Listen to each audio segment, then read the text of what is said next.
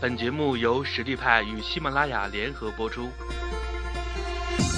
实力派，移动职业技能教育平台，为您提供完整的岗位知识体系与碎片化技能课程，随时随地的解决您工作中的实际问题。微信搜索“实力派”服务号，参与更多的职场直播课程，与老师实时互动答疑。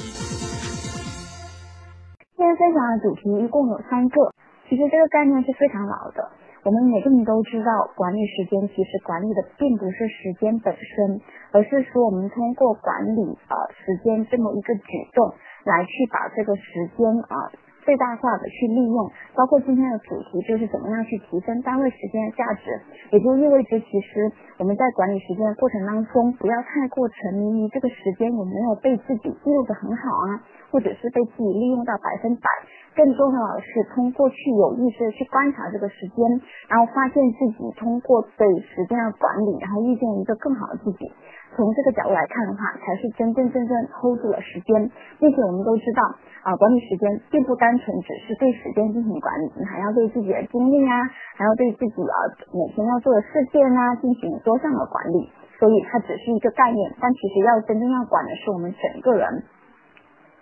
那这里要呃表达一个观点，就是我们为什么要记录自己的时间？因为大大多数情况下，我们自己并不知道自己拥有的时间啊具体详细的数量是多少。以我自己为例子，我在手机上装了一个软件叫做 Moment。我在装之前都以为自己每天刷手机刷的很少，然后真正装之后，我会发现其实我每天个别多的时候也能够刷手机刷到六个小时。当我知道这个数据的时候，我真的是非常惊讶的，因为我个人非常的忙。如果说我花在刷手机的时间上有那么多，也就证明其实还是可以再挤出一些时间来做一些比较有意义的事情。然后通过这种记录时间，我会发现就是原来我的时间使用跟我的希望值有之间有非常大的差距，也就意味着我的进步空间非常的大。所以大家都可以尝试去记录时间，你真的会发现一个非非常好玩的点，就是你的时间啊真的没有被非常好的利用。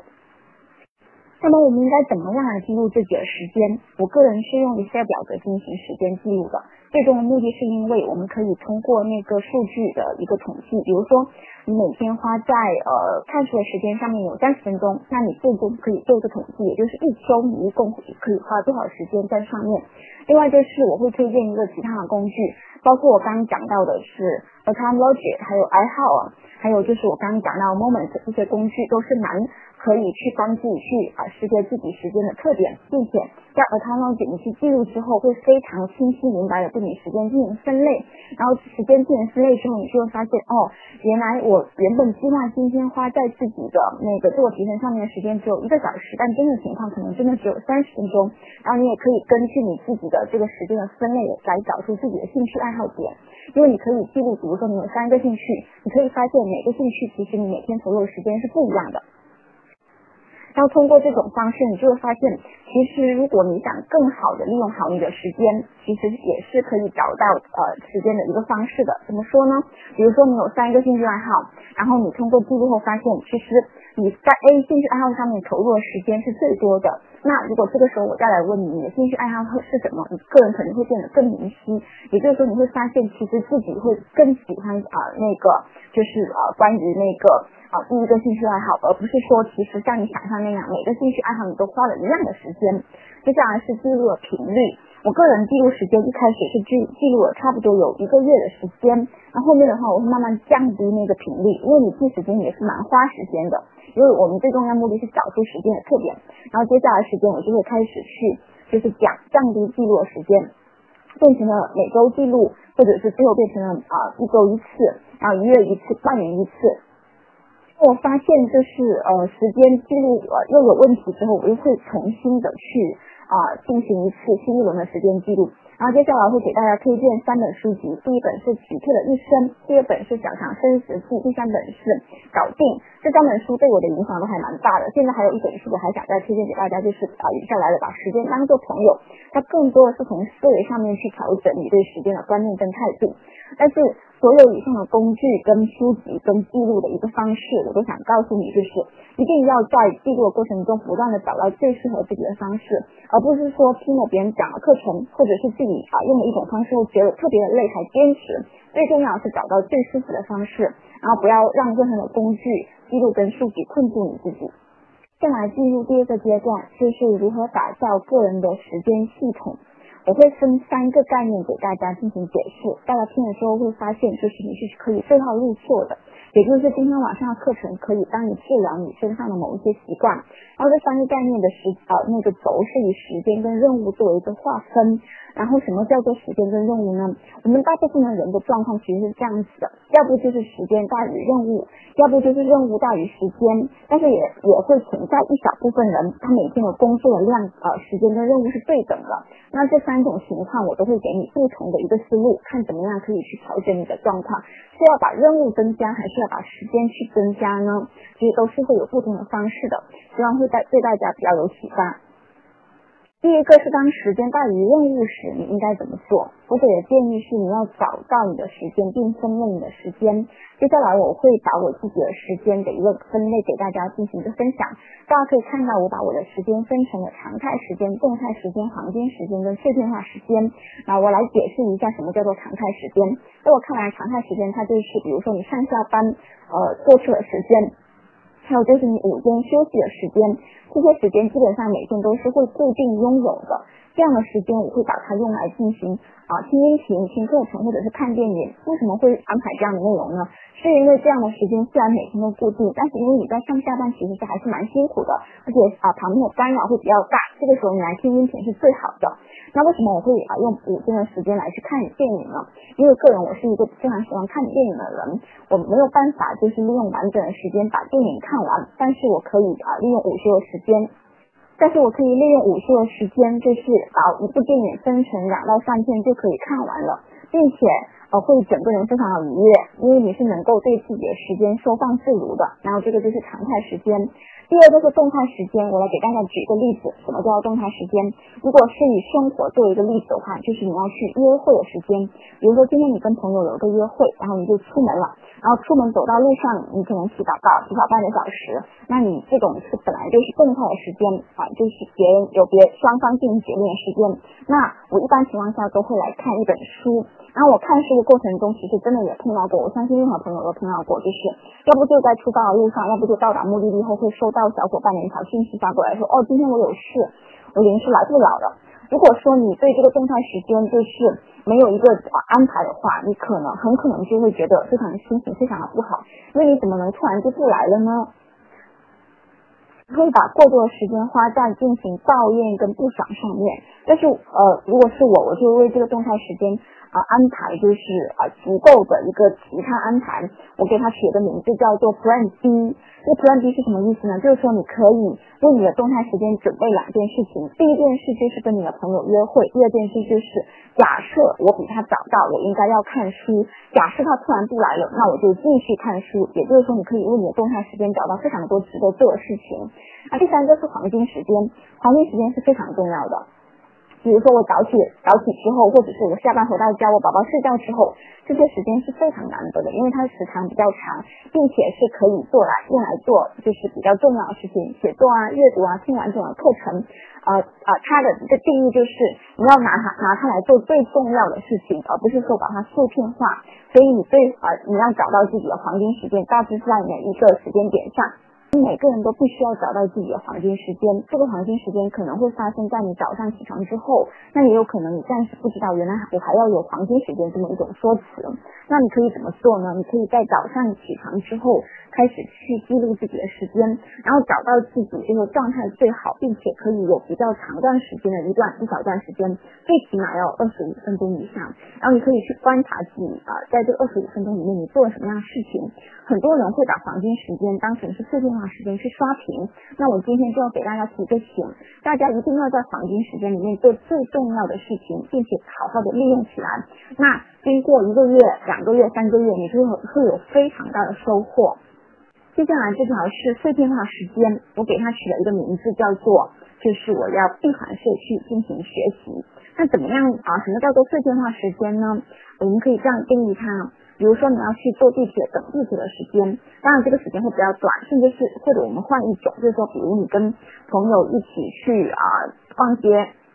然后他可能临时有一些事情去接电话这种时间，那突然你可能就空出来了有至少五分钟以上。我个人的话就是会，很多人可能会利用这五分钟来刷屏，但是我个人会比较变态，因为本身我时间就不够，我会快速的去想，哎，这五分钟的时间我可以来进行三分钟的学习，并且是利用剩下两分钟就是进行一个总结，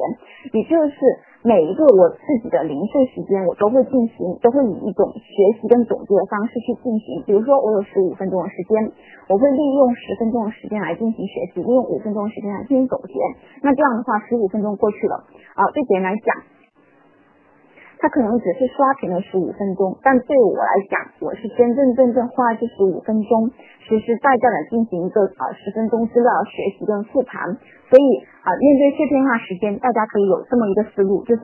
因为每个人都是真的非常多碎片化时间，包括今天我在讲这个课程的啊那个前半个小时，我已经回到家了，已经吃完饭，我就会想，哎，这半个小时时间，我除了用来备课，我花啊二十分钟重新进对课程进行一个梳理，那我还有十分钟的时间，我做了什么事呢？我就把我过去过去一个星期。呃，那个逻辑思维他讲的十呃七条音频全部听完，并且就他这个音频啊，给自己发表了三三分钟的一个感想，所以就会啊导致我把这碎片化的十分钟利用的很好，而不是说用来发呆，或者是用来胡思乱想，用来刷屏，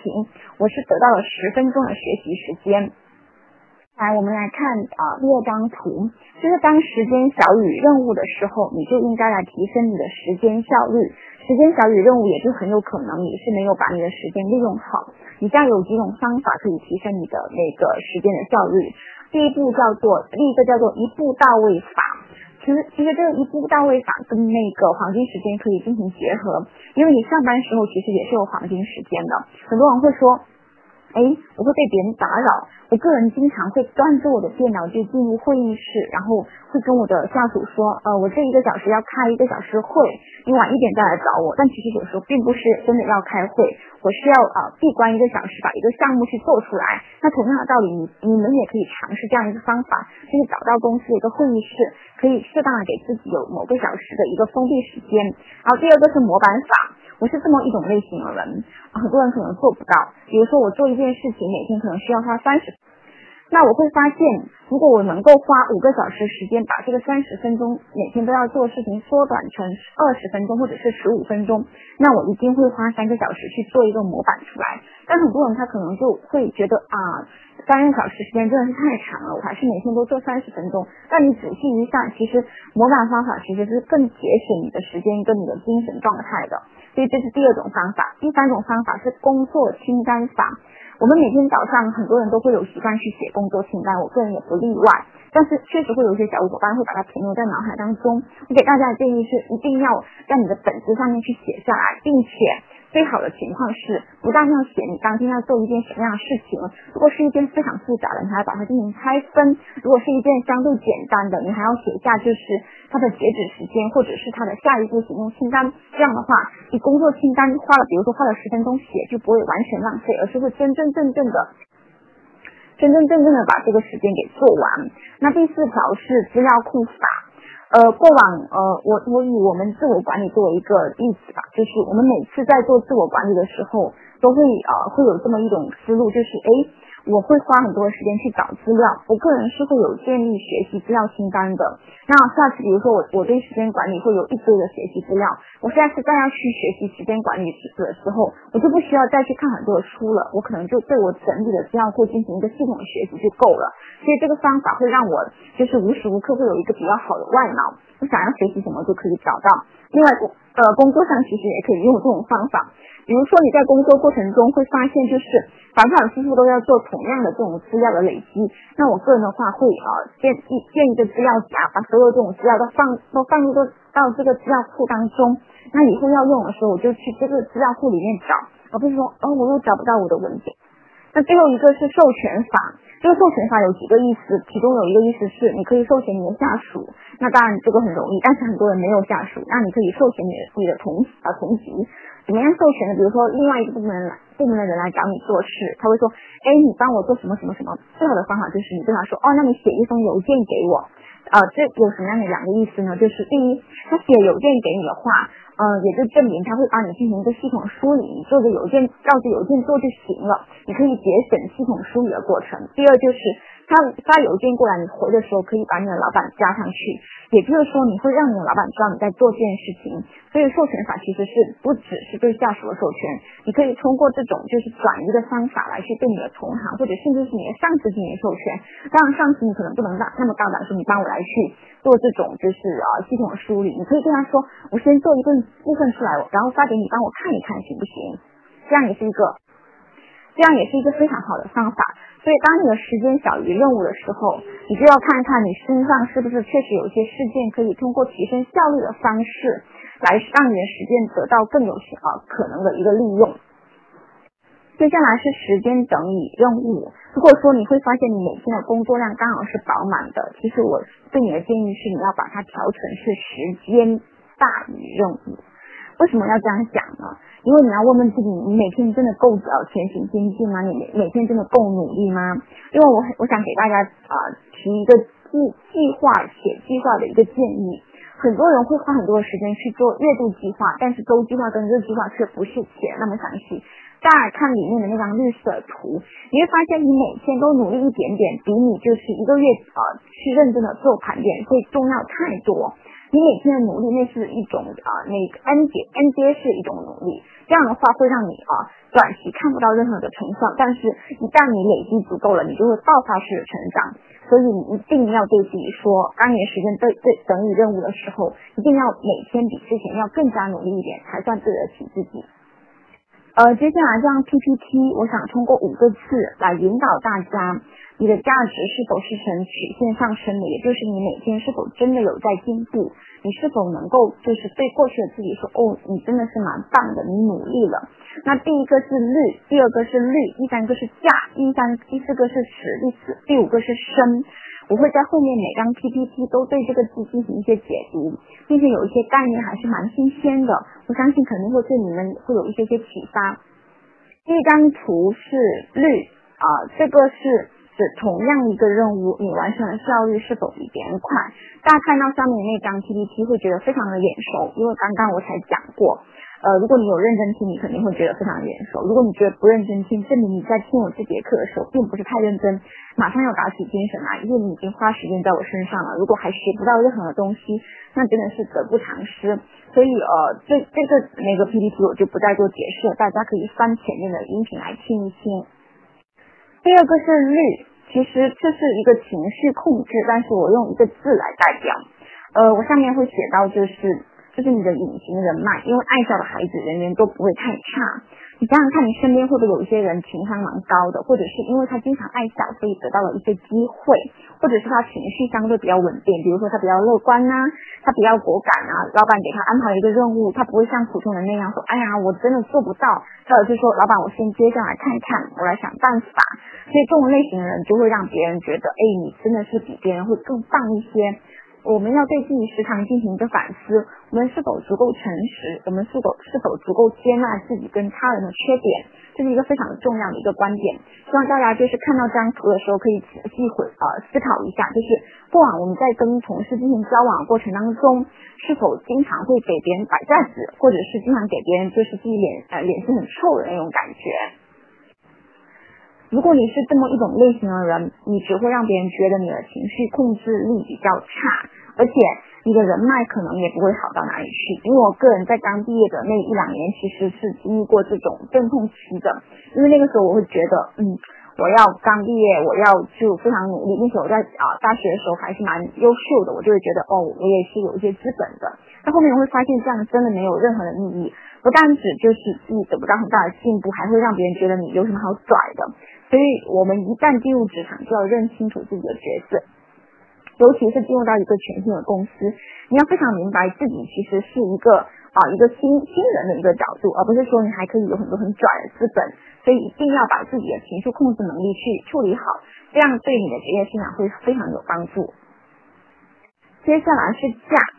这个价意思就是你一个小时值多少钱？我不知道有没有人去算过。另外，我会给一些跟。啊，那个 PPT 上面观点不同的一些啊思路，比如说呃有两个小朋友，一个小朋友，但这小朋友是指工作当中的，一个小朋友是每个月的月薪是一万块钱，然后他每天工作的时长是十个十个小时，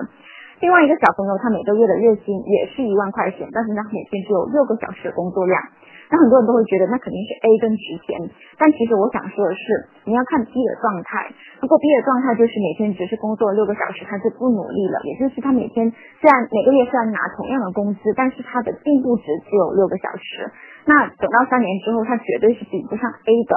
那换一句话说，如果 B 同学他在就是工作之余的四个小时很好的进行利用，自主进行一些学习，那他绝对就是超过 A。所以你有没有算过你一个小时到底值多少？另外就是你真的珍惜你自己的时间价值吗？然后你有想过未来要进行多重身份探索吗？你为这个做了个准备吗？还有就是你每隔两年有没有尝试把自己要放到市场上去进行掂量？这句话是什么意思呢？我在啊一个收费课程当中听到这么一个观点，就是我们每个人都应该每隔两年把自己的简历放到啊那些招聘网站上面去看看。第一是看自己究竟有没有人感兴趣，第二就是如果真的有人感兴趣，你去面试，你面试的能力有没有退化？第三就是你面试成功拿下 offer 之后，你大概能谈到什么样的价格？很多人会说，那不行啊，我不敢把简历放上去，我都没有要跳槽的一个计划。那我给你的建议可以是，就是你可以啊取一个不为人知的名字，然后用呃把简历放上去，看看你实际上的价值是多少。那这种的话其实是不会影响你在现有工作的一个状况的，但是却还是可以看出你啊简历的一个。最后一句话的意思是，你要敢于为你自己开价。但是你为自己看价之前，你要要有相应的能力。比如说，你去面试一个新的工作岗位，这工作岗位一共有六条这种能力的描述。你去面试之前，你有没有系统的梳理这六条啊？那个就是你的能力呢？你有没有为这六条能力找出相对应的成功事件？假如别人问你有没有具备某一个能力，其实你是没有的情况下，你要怎么样去进行反应呢？所以这个相应的能力也是非常重要的，它非常啊直接的决定你的价值到底是多少钱。呃，接下来是一个十，这个十是指你的见识比别人多吗？比如说你同样在工作里面，然后或者是你去参加社交圈，很多人就真的是不太知道自己在讲什么，那是因为你不够谈资。那这个谈资并不是每个人出生就具备的，他可以通过学习，然后多看书、多阅读、多观察、多思考、多跟人交流、看电影去观察得到。你会发现就是。呃，大家可以关注我之后去听听看我的分答，会发现就是在分答上面，我任何问题都回答得了。那很多人会觉得很奇怪，你怎么什么都懂一些？那是因为我现在对自己有一个要求，就是我每天会花三十分钟的时间去学一些我完全不懂的领域的知识。然后通过这种学习的话，我会让自己就是在懂自己专业的领域之余，我还可以慢慢懂得一些就是原本我不会的一些知识。那这个就是你的见识会比别人广很多。另外还有一个见识的一个明显表现就是，比如说你要去参加一个行业聚会，那这个行业聚会的话，讨论的话题就非常呃集中了，就可能比如说呃互联网可能就会讨论互联网的观点。那如果你你也能发言，但是你发言的那种呃话题的质量。会比别人高很多，这也是你见识比别人广的一个表现。所以见识有两种体现，一种是你懂得一些别人不懂的知识，还有一种就是你懂得比别人更多一些。我们要从这两个角度来去啊，让自己的见识变得更广，并且要根据不同的场合来去调用自己不同的知识库。最后一个观点是深，你比去年值钱吗？呃，你今年啊，二零一六年上半年你做了什么样的事情？你个人有变得更加值钱吗？这个就是深的意思。比如说，呃，我在呃过去二零一六年真的做了非常多的事情，开通了时间管理特训营啊，开通了自己的公众号，然后呃还受邀呃央视采访，然后成为在行排名第一的行家。我就会发现，其实呃一个人要衡量自己是否进步，其实百分之八十时间是不需要呃去外在寻找一些比较的，因为如果比你好的人，你会让你恐慌；比你差的人，可能会让你呃意识到自己其实是不再进步的。我非常赞同二二八原则，并且我会把它放到这种升值的一个概念上去。我会在百分之八十的时间，就是要求自己对自己来讲是有进步的。那剩下百分之二十时间，我也会去外面的世界看一看。也就是说，我会把自己放到市场上，包括前面讲到那个简历。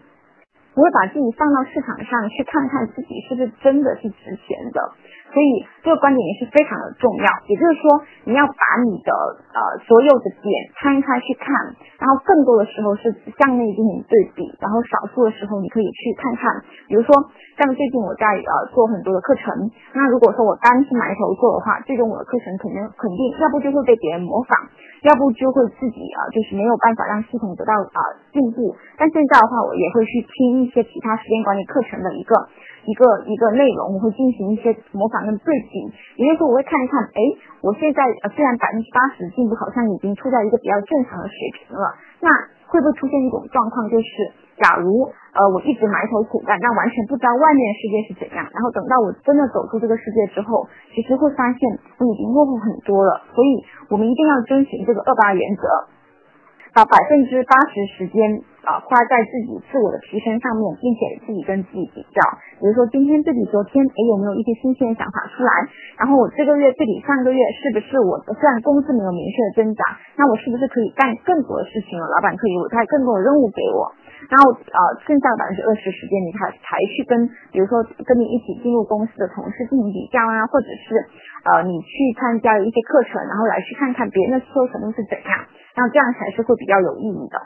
哦，意思就是说，大家在啊识别自己的时间价值的时候，很可能有时候会有一些困惑，比如说。呃，我还要进行一些进阶式的学习，我应该要去学一些什么样的内容呢？我分享我自己的一个观点给大家听，就是如果你还有时间的情况下，你可以打造你的可转移技能，它包括以下几点，但是不仅仅是以下几点。比如说像自学能力，我个人是非常看重自己的自学能力，我每隔一段时间就会要求自己进行一下主题式的学习，然后让自己的知识库变得更更加的宽广。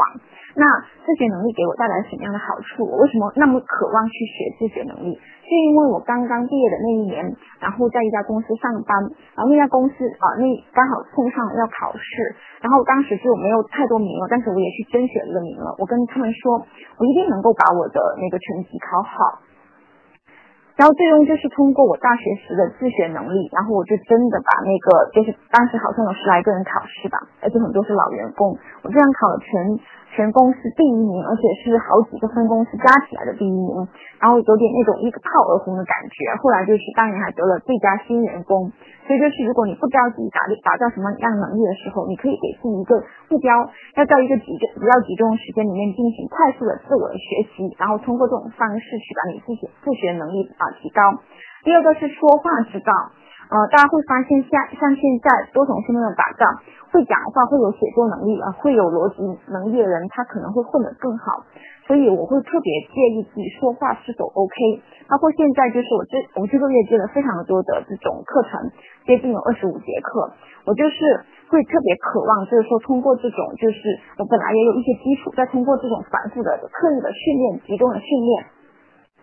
然后让自己的学习能说话的能力得到大大的提升，那事实证明就是通过芬达啊，通过这种微课啊，通过我自己的课程啊，通过我在在场上跟别人一对一约聊，我慢慢就会把自己的说话啊能力啊，还有思维能力啊，应变能力得到了一个很大的提升。那接下来是搜索能力，很多人经常会问别人一些百度上都都可以搜到的问题，我个人是绝对不会问这样的问题的。我我用百度进行搜索，有个非常大好处是什么呢？你不但可以学习到你想知道的知识，还可以让你的知识库库得到很大的扩充。所以你一定要学会搜索的能力。每次遇到一个难题的时候，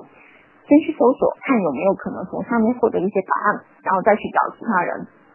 最后就是管理能力。这个管理能力的话，会涉及比较多方面，比如说你可以管理好自己的情绪啊。前面有啊讲到一个例子。或者是你管理好其他人对你的期望值啊，或者是管理好你跟评级之间的一个平等的一个关系啊，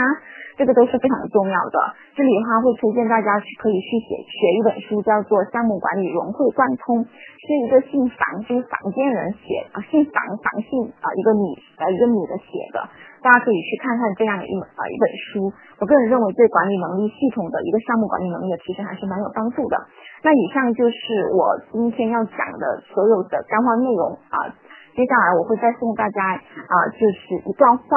啊一句话，然后呃希望大家能够有所收获。这句话的意思就是，短时间的赛跑比不上长时间的匀速前进。比如说你告诉别人你是一个会跑马拉松的人。我听起来当然是呃会跑马拉松更厉害，因为我自己也跑过马拉松，我经常会拿出来讲。但是我觉得我更骄傲的就是我每天都在短跑。所以就是你每天长时间的匀速前进，真的会比你短时间突然跑得很快会重要很多。而且你每天长时间的匀速前进，最终就会让你短时间就可以奔跑的非常快速，而且你的身体是能承受得了的。